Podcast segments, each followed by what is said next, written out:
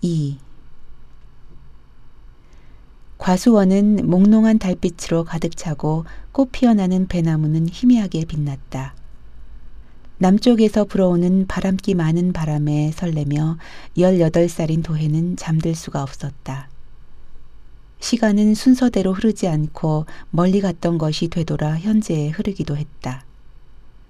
과거의 자신, 현재의 자신, 미래의 자신. 어떤 자신은 깨달아지고 있으며 어떤 자신은 오로지 가능성일 뿐이었다. 도해에게 분명한 것은 육체가 여자의 형체를 갖추었으므로 여자이고 세상이 여자같이 생긴 도해에게 여자의 역할을 기대하고 요구한다는 사실이다. 여성이므로 남자를 그리워하고 배꽃 피어나던 밤에 임신이 안 되는 방법을 몰라 아이를 갖게 되자 도해로부터 새로운 도해가 나타났다. 아이 곁에 있으면 도해는 어머니인 자신이 낯설게 느껴졌다.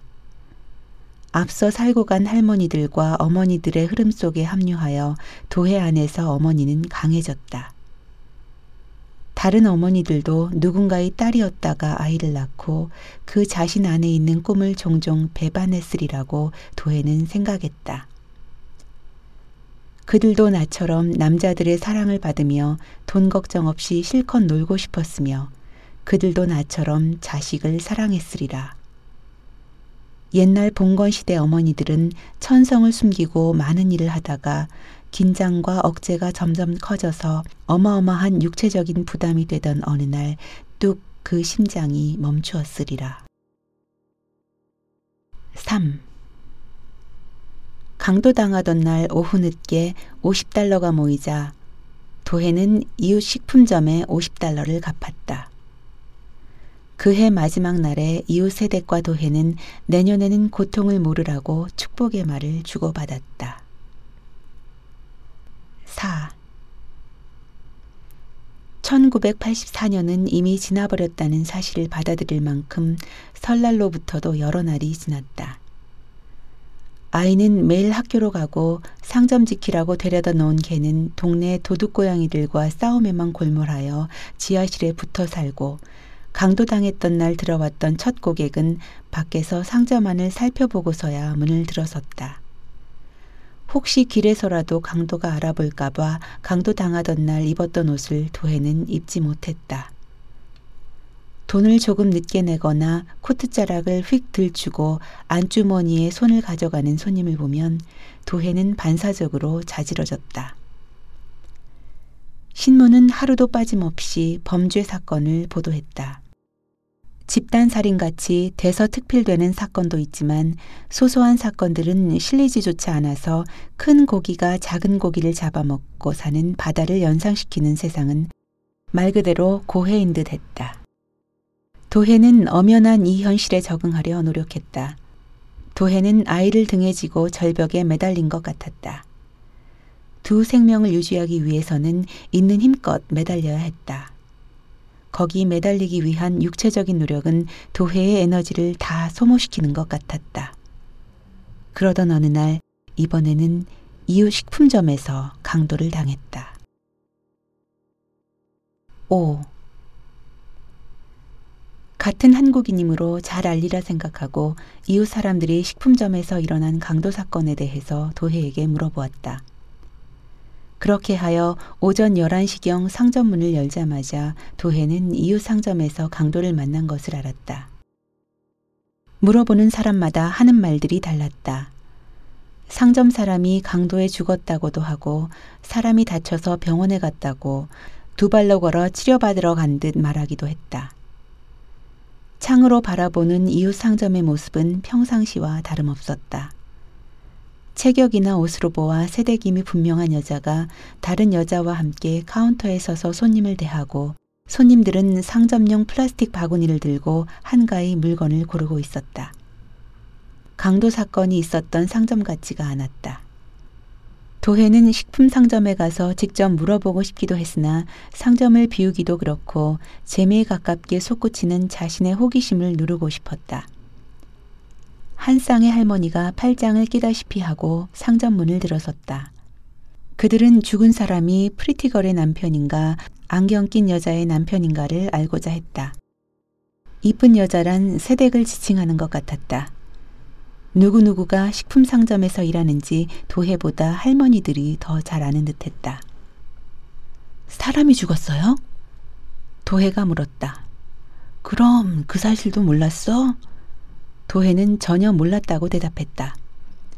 자세히 듣고 싶은 마음도 있고 할머니들에게 아양 떠는 마음도 있었다. man이 죽었어. Korean man. 가게에 가서 물어보면 아무도 말 안 해. 난 그 심정을 이해해. 이해하고 말고. 할머니들이 나간 뒤 도해는 더 이상 못 참고 식품점에 전화를 걸었다. Hello. 가느다란 목소리로 새댁이 전화를 받았다. 어떻게 된 거예요? 도해도 새댁같이 구슬픈 목소리를 내고자 했다. 아무나 가서 물어봐도 대답을 안 했지만 도해에게만은 무슨 설명이 있으려니 하니까 도해는 자신이 중요한 사람 같은 기분이 들었다. 도해는 죽었다는 사람이 새댁이 남편인가 그리고 정말 사람이 죽긴 했나 그런 것을 알고 싶었다. 큰일 났어요. 새댁이 꺼져가는 목소리로 말했다. 남편한테 무슨 일이 있었어요? 아, 아니요. 새댁이 울기 시작했다. 가느다란 울음소리를 듣다가 도해가 무슨 부탁 있으면 저한테 하세요 하니까 네, 그런데 누구세요? 새댁이 물었다. 목소리로 의뢰 알려니 하고 있던 도해는 창피했다. 저 술상점 여자예요. 네, 고맙습니다. 곧이어 데일리 뉴스에 여기자가 들렀다. 도희에게도 바쁜 날이 될 듯했다. 사람을 둥둥 띄우는 듯한 오리털 코트를 입은 여기자의 뺨은 차가운 기온 탓에 빨갛게 얼어 보였다. 턱선에 맞춰 깔끔히 자른 금발을 쓸어넘기며 자신을 소개한 후 여기자는 오늘 희생된 한국 사람인 미스터 리에 대해서 알려달라고 말했다. 그래서 도해는 이웃 상점에서 이 시성을 가진 한국 사람이 살해당했음을 확실히 알게 되었다. 세댁도 남편은 아니라고 했지만 여기자도 미스터 리는 주인이 아니고 종업원이라고 말했다. 여기자는 34가에 가서 미스터 리의 친구를 만나고 오는 길인데 눈 근처에 총알 두 발을 맞고 오늘로 세상을 마친 미스터 리는 37살이라고 했다. 여 기자는 캔자스 어느 신문사에 있다가 뉴욕에 온 지 한 달도 채 못 되었는데 하루도 빠짐없이 살인 강도 사건을 대하고 있다고 했다. 여 기자는 도혜에게 선망의 마음을 불러일으켰다. 여 기자는 이 땅에 뿌리 박힌 백인이며 젊은 데다가 입사 경쟁이 심했을 큰 신문사에서 이런 강도 사건을 취재하는 입장에 있었다. 아무 소리 못하고 강도의 총 앞에 무력히 무릎 꿇은 도해네와는 다른 처지였다. 죽은 미스터 리에 대해서 도해는 아무것도 몰랐으므로 여기자에게 도움을 줄 수 없었다. 식품 상점의 사람들이 모두 열심히 일한다고 말하니까 의외로 여기자가 수첩에 그 말을 적었다. 도해는 여기자를 아주 의로운 어떤 것으로 생각하고 의지했다. 경찰관이나 재판장이나 대통령 같은 무엇, 구체적인 육신을 가진 인물을 넘어 더욱 정의로운 그 무엇으로. 여기자는 떠날 무렵 도해의 이름을 물었다. 도해는 사기꾼 같이 어떤 이름을 댈까 망설였다. 한국의 여자 이름 중 어떤 것이나 돼도 좋을 것 같고 어떤 이름이 붙든 간에 여기자 눈에 도해는 답답하게 생긴 한 명의 동양인일 것 같았다. 도해가 얼른 말 못하니까 여기자는 시원히 웃으며 오케이 하고 수첩을 탁 접었다. 여기자가 가고 조금 후에 도해 외삼촌이 들어왔다. 아, 총 두 방에 생명이 가는구나. 외삼촌이 말했다. 외삼촌의 목소리를 듣고 깜깜한 지하실에 죽치고 앉아 도둑고양이 들기만을 기다리던 개가 헐떡헐떡 올라와서 반갑다고 길길이 뛰었다. 저 데일리 뉴스에서 기자가 왔었어요. 도해가 말하니까 외삼촌이 대뜸 긴장했다. 뭐? 우리 가게 사진이랑 찍어갔어? 아니요. 그냥 죽은 사람 아느냐고 물었어요. 모른다고 했어요. 말하면서 도해는 양심의 가책을 느꼈다. 뉴욕판 한국신문 교포 히스패닉 강도의 피격 사망 8일 오전 7시쯤 맨해튼 그리니치 빌리지 중심가에 있는 교포 식품점에 강도가 침입 근무 중이던 교포 종업원에게 총상을 입히고 현금을 빼앗아 달아났다. 왼쪽 눈 언저리에 두 발의 총을 맞은 이영수 씨는 인근 병원으로 급히 이송해 수술을 받았으나 오전 11시에 숨졌다. 사건이 발생한 업소는 톰슨 스트리트 사가의 교차로 부근에 위치한 해피마켓 업소주 김경환으로서 이날 오전 현재 경찰이 입구를 차단 영업을 중단하고 있다. 사건 당시 피해자 이 씨와 함께 있었던 종업원 송근인 씨는 경찰 신문을 통해 침입한 강도가 히스패닉계이며 두 명 이상일 것으로 추측된다고 진술했다. 송 씨에 따르면 이날 오전 7시 15분쯤 업소 내 뒤편 싱크대에 있던 송 씨에게 강도가 들이닥쳐 송 씨의 머리에 권총을 겨누고 엎드리라고 명령했다. 송 씨가 이 말대로 바닥에 엎드리자 강도는 송 씨의 허주머니를 뒤지기 시작했는데 갑자기 앞쪽에서 총소리가 들리자 강도는 달아났다는 것이다. 송 씨가 자리에서 일어나 앞쪽으로 가보니 동료 이 씨가 머리에 피를 흘린 채 계산대 옆에 쓰러져 있고 현금이 없어졌다고 한다. 송 씨는 경찰에 연락을 취하려 할 때 마침 부근을 지나가던 경찰차를 발견 사건 발생을 알리고 이 씨를 근처의 세인트 빈센트 병원으로 옮기게 했다. 현장에 나온 육경찰서 소속 카펠로 형사는 송 씨가 총으로 위협을 받고 있을 때 이 씨가 총상을 당한 점으로 미루어 강도는 두 명 이상일 것이라고 말했다. 육경찰 당국은 현재 범인의 인상착의를 파악하지 못하고 있다고 밝혔다. 사건이 발생한 업소는 오전 8시 30분과 오후 8시 30분에 이교대로 밤에는 송 씨와 이 씨 등 2명, 낮에는 남자 종업원 3명과 여자 종업원 2명이 일하고 있다. 동료 종업원들에 따르면 피해자 이 씨는 나이는 약 40세로 이 업소에서 3년째 일해왔으며 부인 염영애 씨와 플러싱에 거처를 정해두고 있다. 이 씨가 다니던 퀸스 한인교회 교인들은 병원을 방문 그의 임종 소식을 알았다. 그르니치 빌리지에는 사건이 발생한 해피마켓을 비롯하여 교포 상점이 다수 있다. 그리니치 빌리지에서 총기 사건이 일어난 사례는 덜어 있었지만 교포가 인명피해를 당한 것은 이번이 처음이다.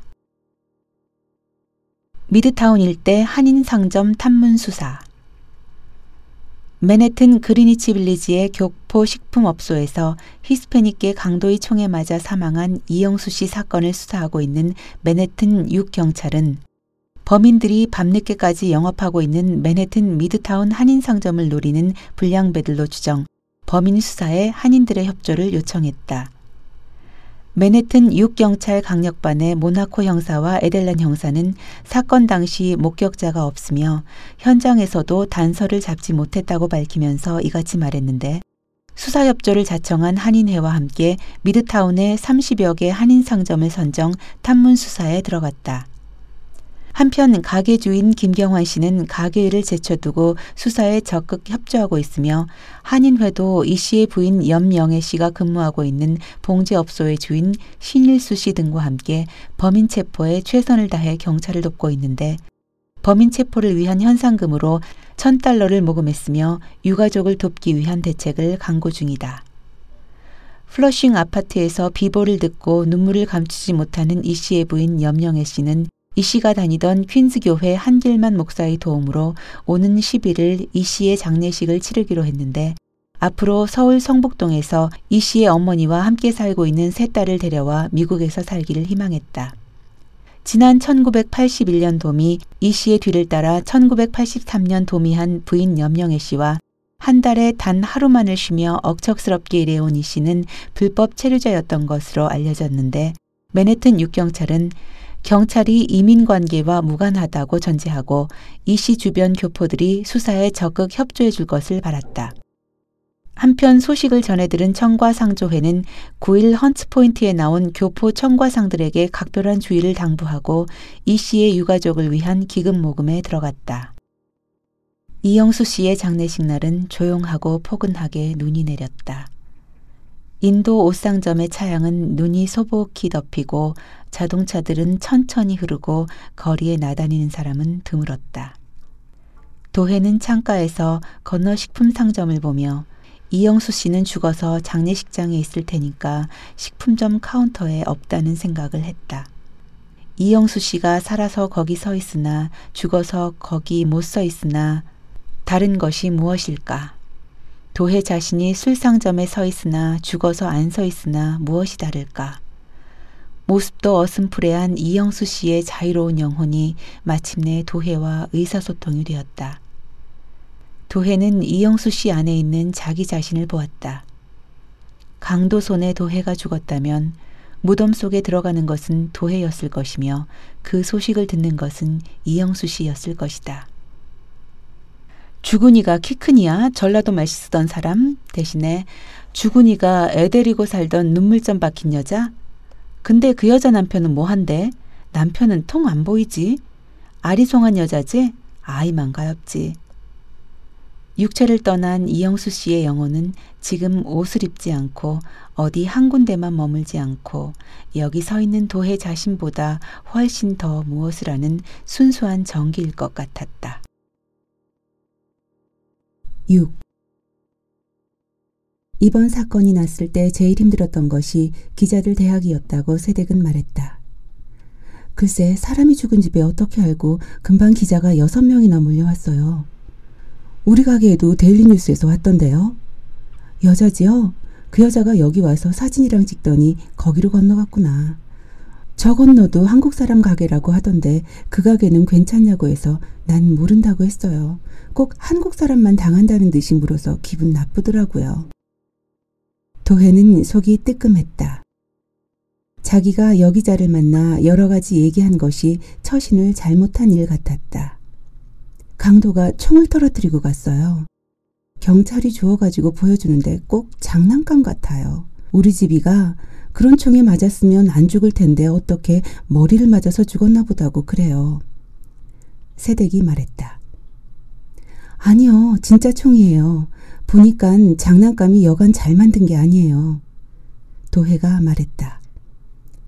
자기 상점에 들어왔던 강도의 총이 진짜였는지 장난감이었는지 몰랐으며 식품 상점에서 이영수 씨를 죽게 한 총을 본 일이 없으면서도 도혜는 힘 있는 소리로 아는 척했다.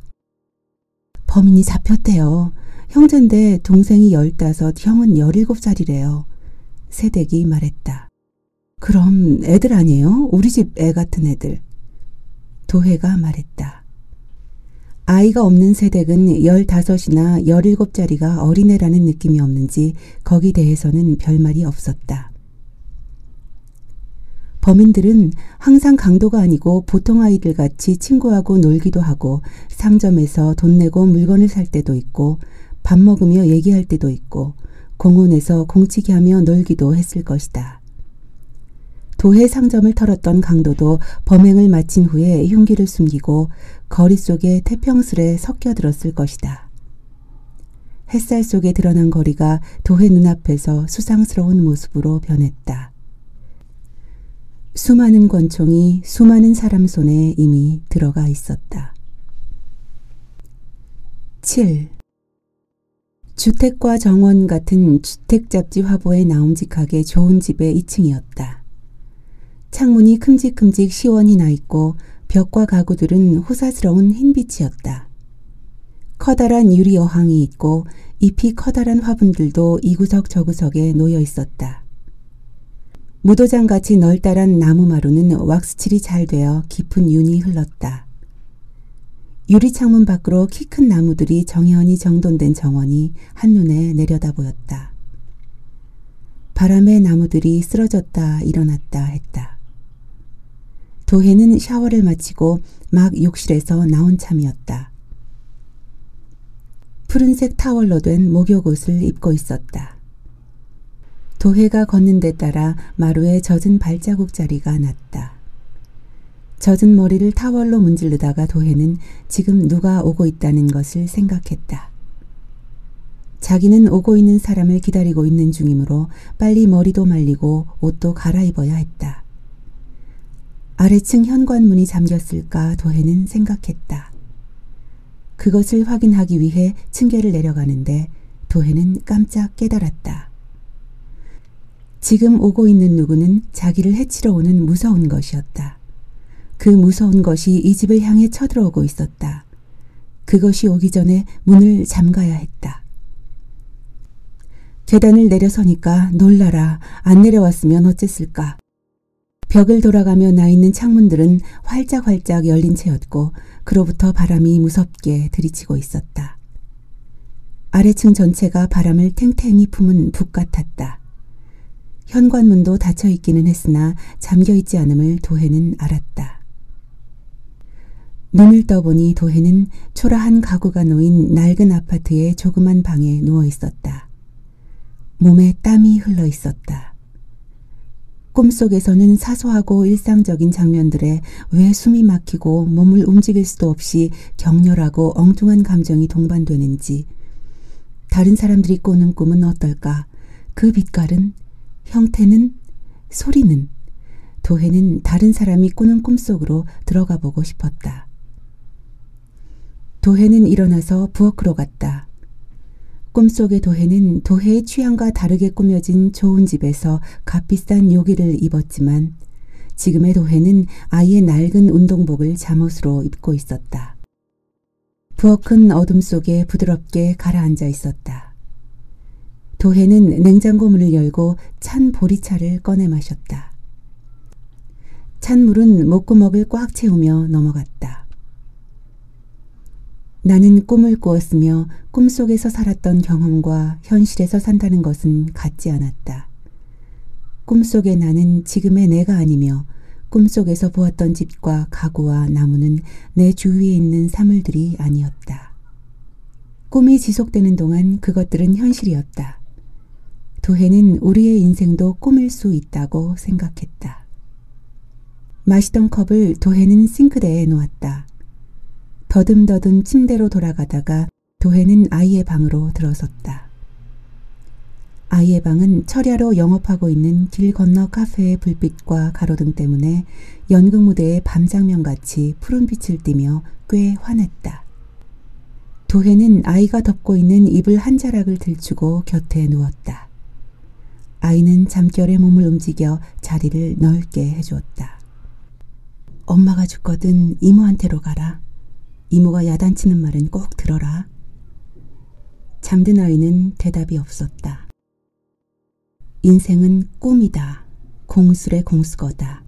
풀잎에 맺힌 아침 이슬이다. 하고 여러 가지로 정의를 내려봐야 시원해지는 것은 하나도 없고 일 많이 해야 하고 돈 낼 때 많은 인생은 전과 다름없이 끝이라곤 보이지 않는 망망대해 같은 침묵으로 도해를 누르고 있었다. 나를 이끌고 가는 것은 기억과 막연한 직관뿐. 꿈꾸다가 몇 번이나 더 깨어날지. 언제 어느 꿈속 갈피에 그냥 파묻힐 것인지. 기진맥진 완전히 항복하고 도해는 순종의 태도로 잠을 청했다. 좀 누워있으니까 잠이 왔다. 잠이 들자마자 시간의 강물이 도해를 덮었다. 도해는 아이 곁에서 시간 속에 가라앉아 모든 것을 잊어버렸고 또 모든 것으로부터 잊혀진 바가 되었다. 다음 날 아침 7시에 도해는 뻐꾹 시계 소리에 눈을 떴다. 시간 속에서 떠오른 도해는 곧바로 눈앞의 삶을 살기 시작했다.